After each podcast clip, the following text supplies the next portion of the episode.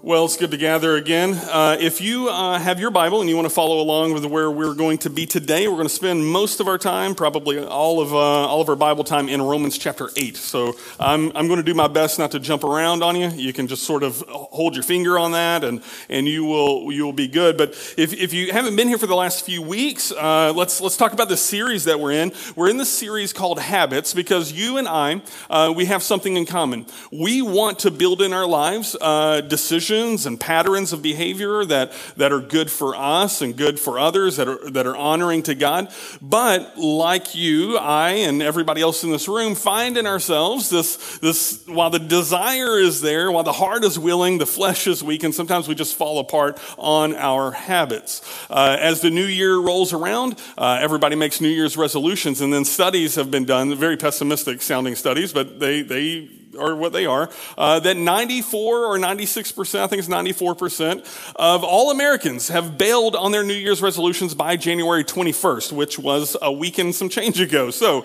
if you were continuing with your resolution, you're basically our gladiator. We're, we're hoping the best for you. You are our champion going out into battle to, you know, uh, lose the weight or to stop the cussing or whatever your resolutions are, right? Uh, good, good on you. But if you're like the other 94% of us in here, there's a sense of like I've let myself down. And when we when we kind of incorporate that, when when we let ourselves down enough, we tend to just give up. And what we want to do is instead of just writing the same pattern over and over again, I made a plan, I failed the plan, I made a plan, I failed the plan. So I, what did I do? I made the plan, and then I failed the plan, and then I'm done making plans. I'm not going through this hoop, loop, loop over and over again. Uh, instead of us just feeling defeated, what, what I, what I want to do with this series is just look at scripture about what, what does it say about patterns? What does it say about choices to do and to choices to remove from our lives? Like, why is that so difficult. And so we, we've begun with this phrase, if you want habits that stick, there, there are a couple of rules that we've unpacked already. We're on week three, so we'll go over the first two rules right here. If you want habits that stick, the first thing that we need to do is that we need to settle the who before we talk about the do. Because too often our habits are just action items, uh, but we forget who we are in the process. You are not a sum total of all your successes, nor are you a sum total of all your failures. That's not who you are. You may have a stack of successes and a stack of failures. You may, you may be business wise a success, but you're not your job title. You are not your failure. You are not your deepest regret and you are not your greatest accomplishment. That's not who you are because you are in fact who God says you are. And who God says you are is that you're an adopted son or daughter of his if you've confessed the name of Jesus. And so we looked at Romans 8 then uh, on week one. We'll look at it again here in a moment, but it says there is therefore now no condemnation for those who are in Christ Jesus. And so before we even begin talking about things we want to stop doing and things we want to start doing, we just need to understand that win or lose at the pattern, win or lose at the plan, it doesn't change who you are. You've done nothing in your life to make God more angry at you, and you've done nothing in your life to make God more in love with you. You, you don't have that power. And so, and so we, when we understand the who, that we're deeply, uh, passionately loved by our Creator. Jesus, we love you. Why? Because he first loved us, is what scripture says. He has loved you with an intense passion that, that included him stepping down from heaven, the glory of heaven. Read Philippians 2. He steps down from all of heaven. He leaves it all behind and he becomes a servant that is willing to go down across. Why? Because he actually, he actually loves you and he knows you. He knows all of your failures. He knows all of your successes, every bit of it, 100% of it. And he really loves you. Who are you? Let's settle the who before we talk about the do. Who you are is a loved child, a loved son, and loved daughter of God. You are who God says that you are. Then last week, week two, um, we started looking at these. The, why is it that that there's there's these things that I want to do and these things that I end up doing instead, and it's always at odds with each other. Every time I try to do good, like bad, it's like, hey, have you thought about doing that again? Oh, I haven't. Thank you for reminding me. And then you go and you do that. It's like, why did I do this again? And you, like our entire lives are this back and forth. And so last week we looked at the difference between the works of the flesh and the the uh, fruit of the spirit. And and what we said is that we need to stop the actions and behaviors that are actually working to imprison you. There, there are things in this world, and you know what they are, because why? The works of the flesh are evident, we said last week.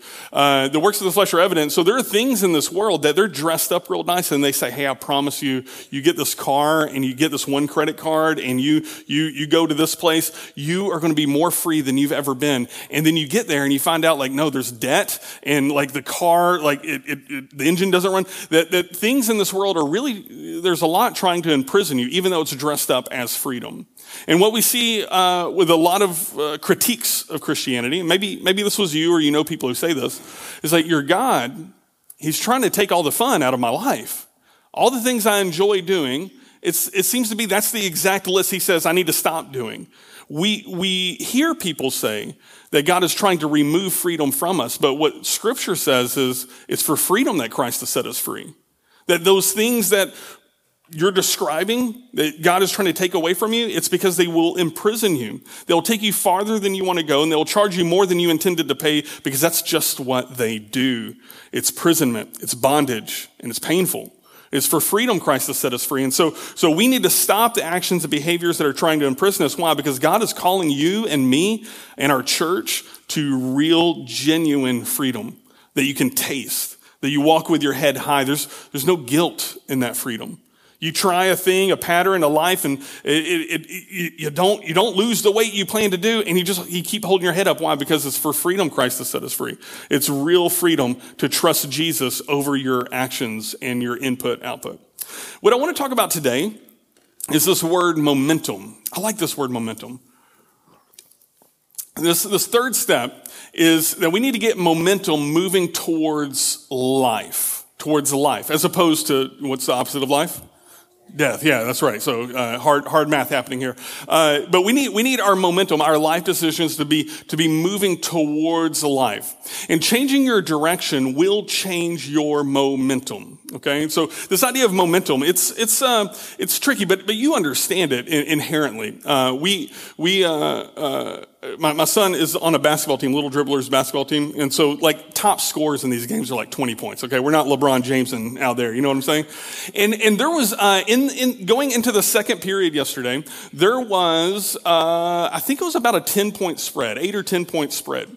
And then over that second period, the, the, the, we went into halftime, the game tied. The other team didn't score and the, our team like caught up and tied them. Why? Because once momentum got on their side, they, they had more confidence. Every sports analysis knows that they they started making the shots, they started dribbling better, the passes were sharper, the momentum was on their side. And if you're a coach on the other team, how do you, what do you need to do right now? You call a timeout because why? You need to, you need to interrupt the momentum.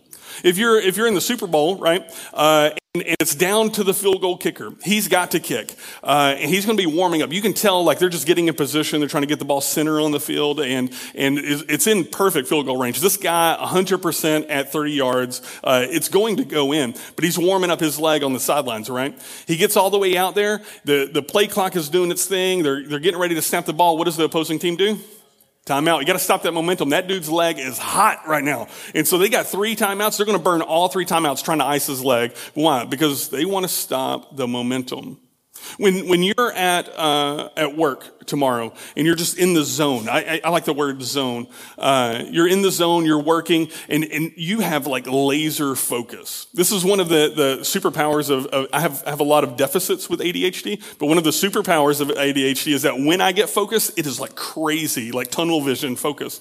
Uh, you will get focused and inevitably somebody will walk in, right? And they'll, they'll say, Hey, uh, did you bring lunch today? What do you want to do for lunch? And it's like, I was in the zone, man. I've lost all my momentum. Like, what do I do now? They've done studies, by the way, that one interruption, like we're talking two sentences of an interruption is 30 minutes of lost time because you've got to like get all your thoughts back in order and then and then process it. This past Wednesday, uh, I found myself in Lumberton uh, at this uh, coffee shop. A little plug for a coffee shop in Lumberton called Eclectic Coffee. It's really delicious stuff. Uh, and I was working on this message. Now, this message didn't like fall out of my head really easy. I've, I've, I've, I've rewritten it several times. Uh, and I'm, I'm in this mode. I have a, a, cup of coffee and I'm just staring into the distance.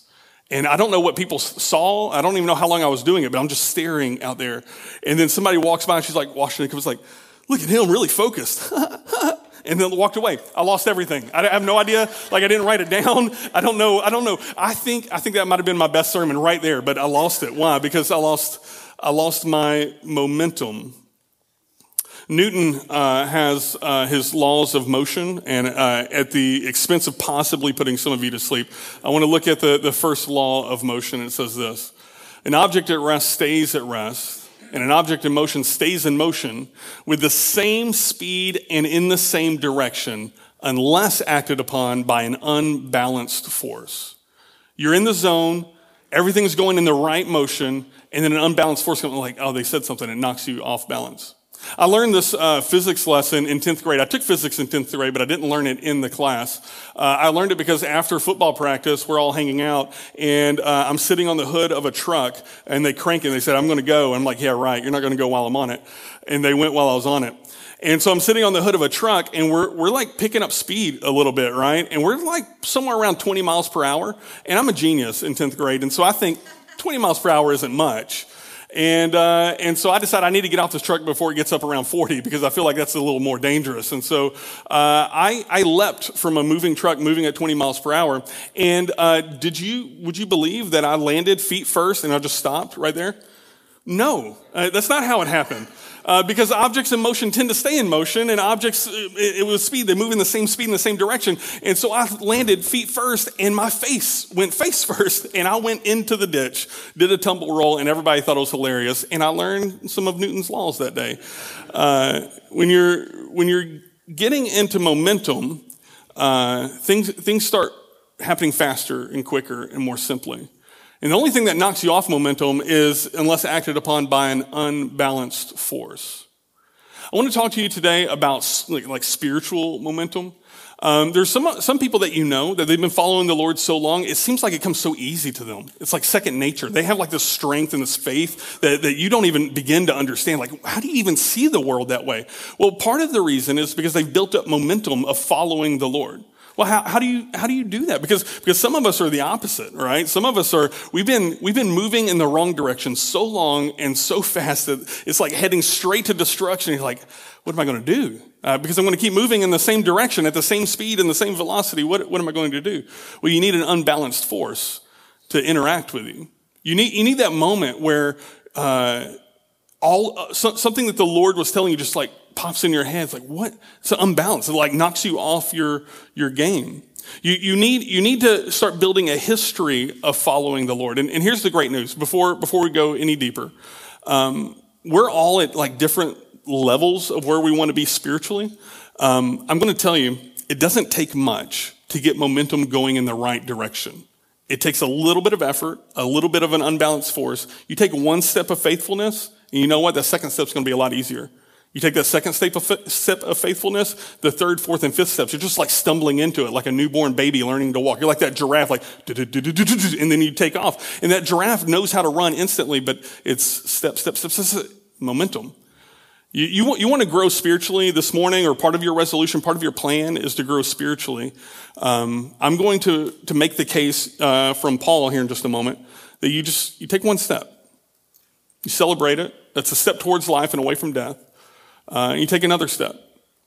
And then, and then in a couple of weeks, you're kind of moving along, and, and, and somebody's like, "Hey, how, you're doing great. How, how are you doing that?" Like, "I'm just, I'm just trucking along, just kind of keeping up with the Lord." And you get the church, you get your small group, you get your community group, and we're, we're pushing each other in, in the same direction. We make the mistake, though, when we look at our lives and we say, "You know what I want to be? I want to be like Mr. So and So." Mr. So and So's faith is like, it's like on fire. I want to be like that. And you can't imagine how do I get from this position to this position? Well, the, the answer is that Mr. So and so at some point was in your position and took one step and then took another. All, all that's left is to start. Let's look at Romans uh, 8. I'm going to repeat uh, because the first uh, week of this, we did the first five verses, of Romans 8, as we ended. I want to begin with that because it sets us up for where we're at today. I want to remind you the guy who wrote this, his name is Paul. Uh, Paul is, he, he's going to write everything that we read in this series. Uh, and Paul is writing to uh, a group of people in Rome. And Paul is like in philosopher mode. And so it's a lot about the mind today. Um, I'm going to, to take some of the philosophy stuff and try to, try to bring it down. Uh, but th- that's, that's where he's at. And so beginning in verse one, We see that verse we mentioned earlier. There's therefore now no condemnation for those who are in Christ Jesus. That's great news. If, if you're in Christ Jesus, no matter what you feel, no matter what, what failures, if you feel like you're letting yourself down, if you, if you have a sense of condemnation, that's a lie. Uh, because it's impossible. There's therefore now no condemnation for those who are in Christ Jesus. For the law of the Spirit uh, of life has set you free in Christ Jesus from the law of sin and death. Why is, why is it the case that there's no condemnation? Because the law of the Spirit of life has, in fact, set you free from the law of, of sin and death. Remember what we said last week. It's for freedom that Christ has set us free. Like you're, you're really set free. That's why condemnation isn't yours. How? How, uh, how, how is this even possible? Verse three. For God has done, who did it? God. A lot of a lot of us we get beat down and we feel kind of run down because we feel like it's up to us. We feel like we've let God down. Well, you weren't holding God up, so you can't let him down. That's a good line. It's the opening line of the song Jireh. I stole it straight from Maverick City. It's a great it's a great line. It's not up to us to do this, for God has done what the law weakened by the flesh could not do. By sending his own son in the likeness of sinful flesh and for sin, he condemned sin in the flesh. He didn't condemn us. He condemned sin in the flesh of a son in order that the righteous requirement of the law might be fulfilled in us who walk not according to the flesh, but according to the Spirit. He, he condemns sin in the flesh of Jesus so that you and I can hold our heads up and begin to walk as if we gained righteousness. We didn't gain it, we were just given it. Uh, I said last week, I wish I thought of this. This is just an aside. If you were here last week, like pretend I said it last week. But uh, Paul was making the argument that the works of the flesh, what you need to do to them, isn't just sneak up on them and put them in a sleeper hole. What does he say you need to do to them? You need to crucify them, is what Paul said in Galatians chapter 5. Uh, Jesus took on sin and God crucified him. It's, it's the exact same thing. Uh, and because Jesus willingly was crucified and he took the condemnation of sin onto him, he hands us freely the, the righteousness that we get to walk in. Okay, so that was all repeat. Let's get to where we are right now. Hang with me, verse 5. He says, For those who live according to the flesh set their minds on the things of the flesh. But those who live according to the Spirit set their minds on the things of the Spirit. Now, this isn't, this isn't hard math. You know this. Um, you've got somebody in your family that they've been kind of, you know, rough for a while. And you remember like a season where they were kind of normal, but they haven't been normal for a while. Uh, and they're rough and their mind is set on the flesh and they're just like their mind is like the settings is like uh, spirit flesh and like the switches on flesh and they just they, they they've stopped caring there, it seems to be that there's no like left hope for them but people with their mind set on the spirit he says uh, are uh, where, where was it verse 5 things of the flesh but those who live according to the spirit set their minds on the things of the spirit and so those of us who have like our, our minds and our hearts set on to, to pursue the spirit um, we we have life. It says verse 6 for, for to set the mind on the flesh is death, but to set the mind on the spirit is life and peace. For the mind that is set on the flesh is hostile to God, for it does not submit uh, to God's law. Indeed, it cannot. Those who are in the flesh cannot please God. And so what, what Paul is, is kind of making the statement of is uh, for for the believer, there, there, are kind of two modes that, that we have access to. Uh, the, to pursue the spirit is at odds with pursuing the flesh. He said this uh, in week one when we read Romans seven. Why is it that I do the things that I don't want to do? I find in myself this this desire to do right, and yet I keep stumbling into evil. Why? Because every time I go one direction, it's at odds with the other direction.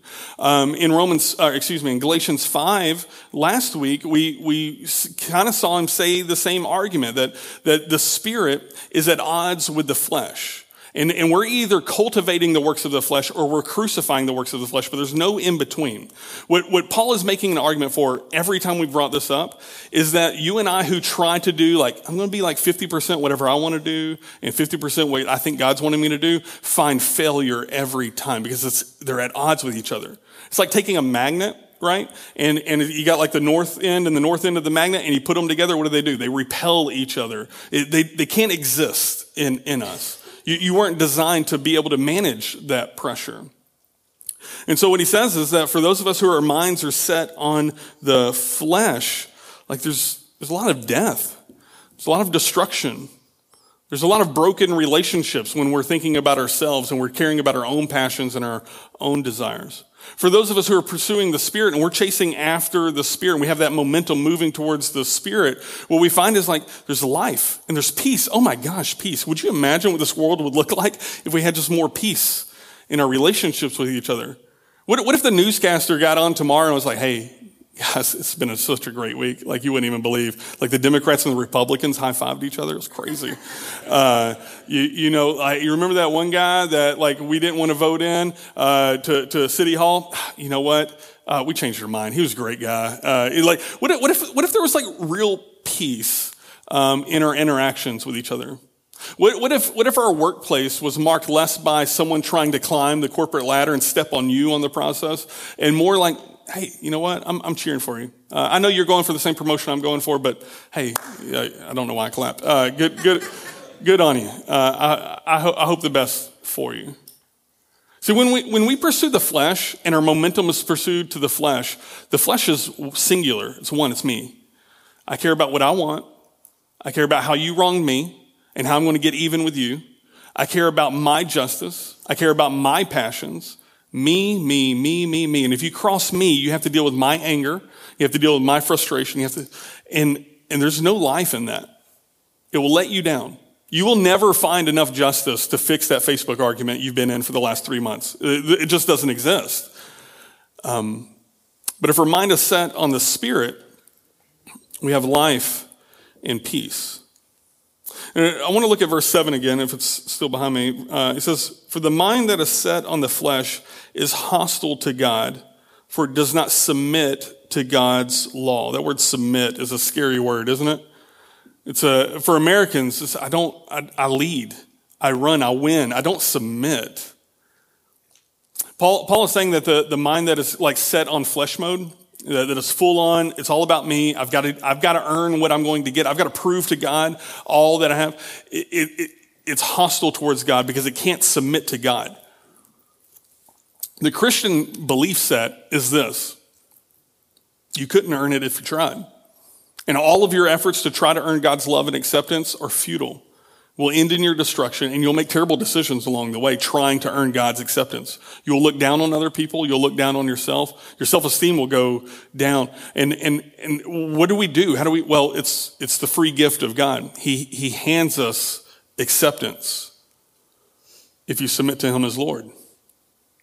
See, the, the Christian message is that if we're going to win in this life, we submit to God. We submit to his way.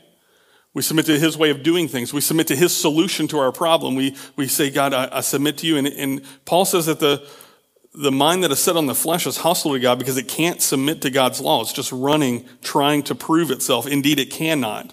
Those who are in the flesh cannot please God. This is why salvation is such a miracle. That moment, for those of you who, who, who have confessed Jesus as Lord, that moment where you, you bowed the knee or wherever you are, you're standing at Hot Hearts maybe, and it, it just became apparent to you I can't do it on my own. Jesus saved me.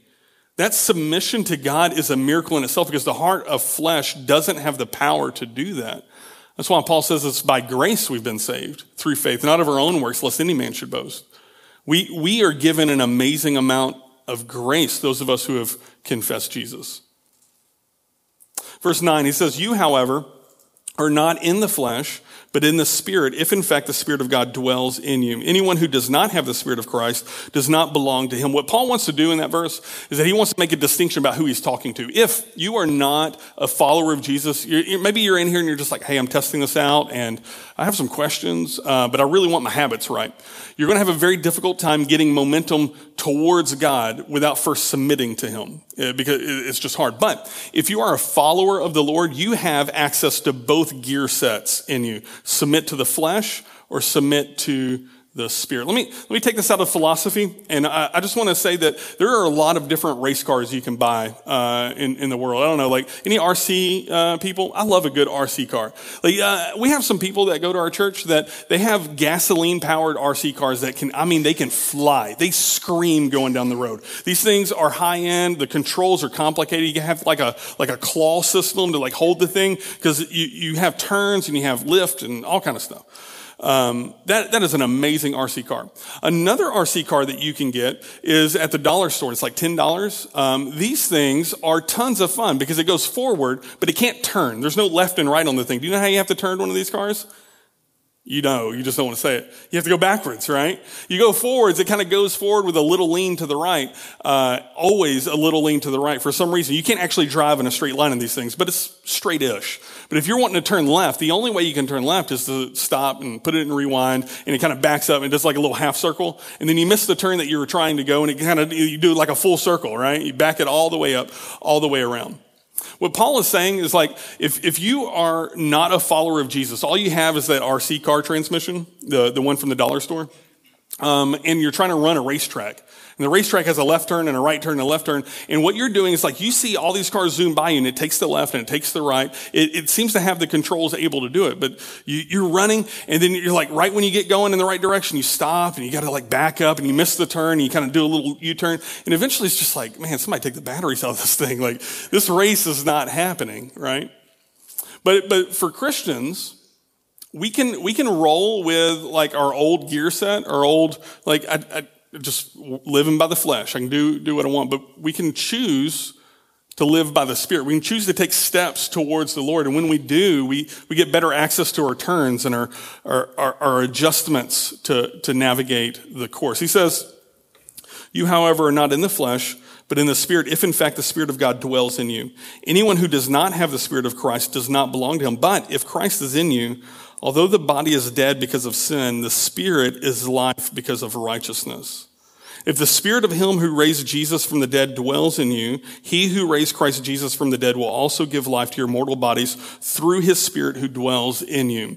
What he's saying is that you as a Christian, you want to make life choices that are, are going in the direction that you want. You want to start building up momentum and you're like, I don't feel like I have enough power. He says that you have in you, Christian, the same spirit that raised Jesus Christ from the dead. You have any idea? I don't. Like, is there like a, a measurement of power? I don't know. How much power does it take to resurrect a man three days later? I don't know. That's a, that's a pretty solid flex, right? And Paul's, Paul's argument is right here is like, you actually do have the power to, to start building momentum towards following the Lord because you have access to the same source of power that raised Jesus Christ from the dead, the same Holy Spirit that raised him from the dead. So let's let's take this out of the clouds and and land it uh, and try to like okay what do you what do I want you to do with this? We said last week that um, we we need to crucify the works of the flesh. These are things that we want to stop doing. Those works of the flesh are evident. You know what they are. Everybody in here has a thing that they're like, I need to change in myself. It's fine. I, we don't need a list of those things. But as I was working through that list, it seems to me that there were like three solid categories um, of, of, of, that were explained in, in Galatians 5. Uh, and I want to look at those categories because I think I think if we if we look at the three categories, we can probably uh, think of things in our life that we can start to change our momentum in. And these are different uh, areas of momentum you may want to consider. Uh, the three are passions and desires is one. Uh, uh, two is appetite and consumption, and three is is surrender. Now, in the works of the flesh list, uh, there, there was um, uh, anger and strife and enmity with each other. And so I, I, would say that that would be like passions and desires. I'm going to get what's coming to me. Uh, I'm, I'm going to uh, make sure that, that I'm, I'm uh, justified in, in this correction. But there, there's positive passions and desires as well. I mean, the word compassion even has the word passion in it. The word compassion means to, to, to suffer alongside somebody else. Um, one of the fruits, uh, or one, one, one aspect of the fruit of the Spirit is, is patience. Is in our, in, our, um, in our passions and our desires, we can, we can st- take steps towards uh, being right in the argument or steps towards peace with these people. In our, in our passions and our desires to do what is right or to get what's mine, we can take steps towards uh, putting people in their place or lifting each other up. We, we can take steps in our, in our passions and our desires uh, and build momentum towards uh, I only look out for me and my people, or I'm going to have compassion and pay attention to the things that break my heart in other people in other situations. I don't think you can do both, though. It's very difficult to find someone who's kind of a jerk uh, to their family and is really kind to their coworkers. Why? Because those two things are, it's the same area of momentum. Once you start going in one direction, it starts to permeate the rest of your relationships appetite and consumption. In the in the works of the flesh that we read in galatians uh, they were dealing with like uh, we, we, looked at uh, alcoholism drunkenness. We looked at uh, drug use. We looked at um, uh, they, had, they had a problem with pornography. And it's this idea that, that there's all these, these areas of consumption and appetite that they were feeding that were damaging and, and imprisoning them uh, but there are, there are things that you can have appetites for that would be uh, uh, more to God's liking. Uh, there, there's, there's many times throughout Scripture, the Bible is called the, the bread of life, right? that, that uh, give, give me this day my daily bread is this idea of God's blessings, that, that we would be satisfied, that our appetites and our consumption would be satisfied in what God is offering us rather than what we are pursuing. Uh, many times in Scripture, drunkenness is counted as a sin, but then alcohol is used to, to point to blessings. You know, uh, even Jesus turned water into wine, and so there's this there's this level in which it's not so much a problem with the substance, alcohol in this case, uh, but it's a problem with how we're using it, whether to fuel our own consumption and our own appetites, trying to satisfy the never-ending craving that, that turns into drunkenness and alcoholism, or we find that it becomes a blessing to other people. One of the aspects of the fruit of the Spirit is self control. When, when we learn to have self control with, with, uh, with food and drink, when we learn to have self control and boundaries with people and relationships, um, we are taking steps of momentum towards uh, the way of life. And the third is, is surrender. In, in, the, in the works of the flesh in Galatians 5, um, there, was this, there was this one called impurity. And, and as, as we look at that, it's a sense of like when someone's like messed up so many times, they feel like I don't belong in church, uh, I don't belong with God, and then they, they surrender, they give up. They're like, I, I, I'm done. I'm done trying. I'm done, I'm done trying to prove that I'm good enough. And maybe, maybe you've been there. Uh, extreme versions of that ends to suicidal ideations and things where just, I can't, I just can't make it anymore. Uh, that, that, that is a very negative area of momentum and growth, but, but there's a positive side of surrender. When, when we cry out to Jesus as Lord, it's a surrender of our lives and our rights to King Jesus. You're our Lord. You're my boss. I've made a mess of this life and I'm surrendering to you. How are we doing? How are you doing? I don't need a, like, hey, I'm doing terrible. It's, it's not a vote. Um, but how are you doing in these different areas of momentum? In these three areas of momentum, are you moving towards death and destruction pain and sorrow, the flesh? Or in these three areas of momentum, are you moving towards life and peace, hope, towards the spirit? It's a good, it's a good measuring stick to see how we're doing. And what Paul is making the argument for is you, Christian, have access to take one step of obedience towards Christ today, right now. You can.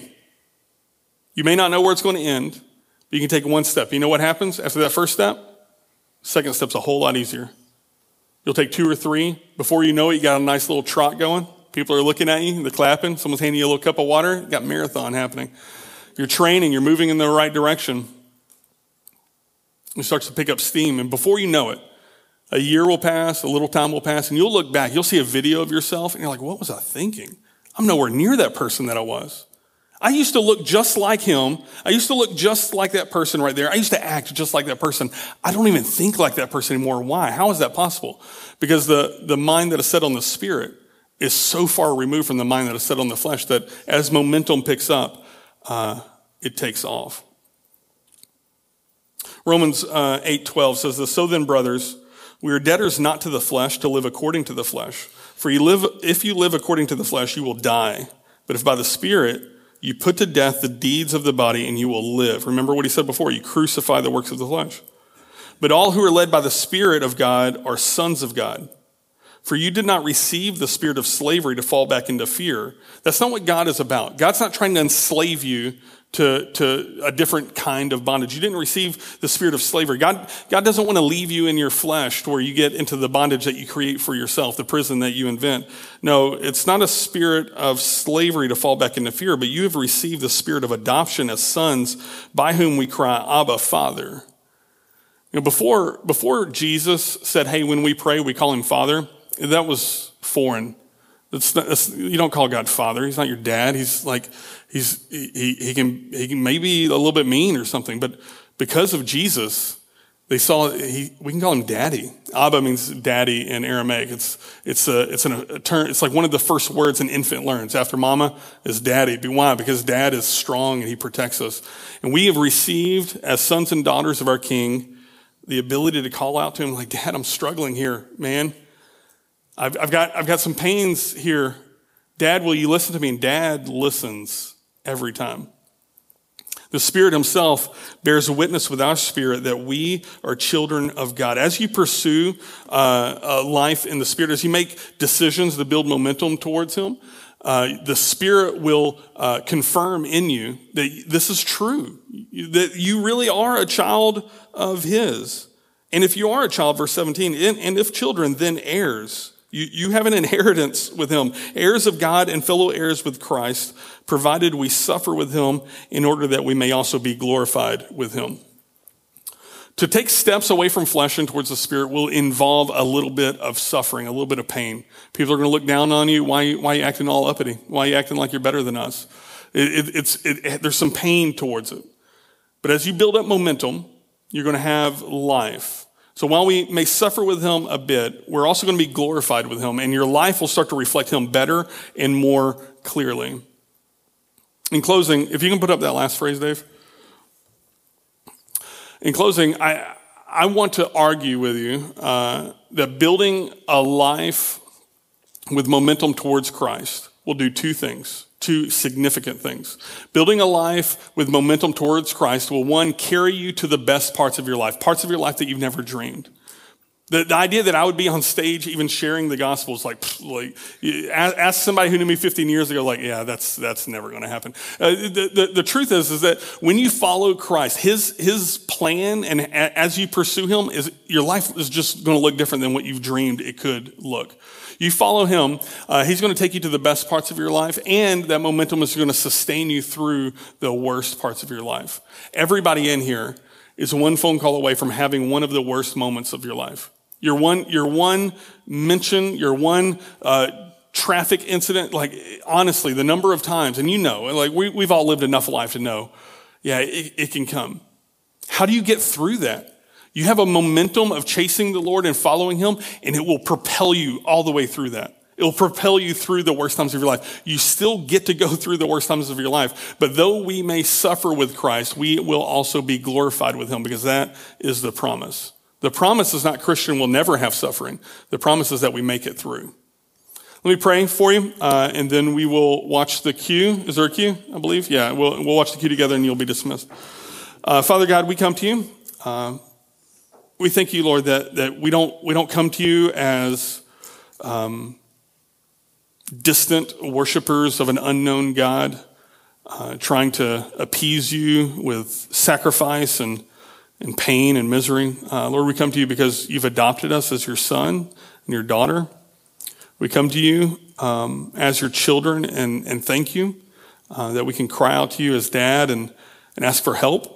Lord, help us in our weakness as we try to turn away from uh, this, this mind set on the flesh. Help us to turn towards you. Help us in your spirit, the power that raised Jesus from the dead. Uh, could you help us to turn towards life?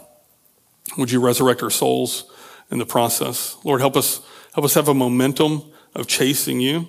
Help us take steps of obedience and faith towards you, uh, even beginning this morning. Uh, ever how small, Lord, would you help Carpenter's Way? Be faithful to what you're calling us to. Lord, we love you and pray this in Jesus' name. Amen.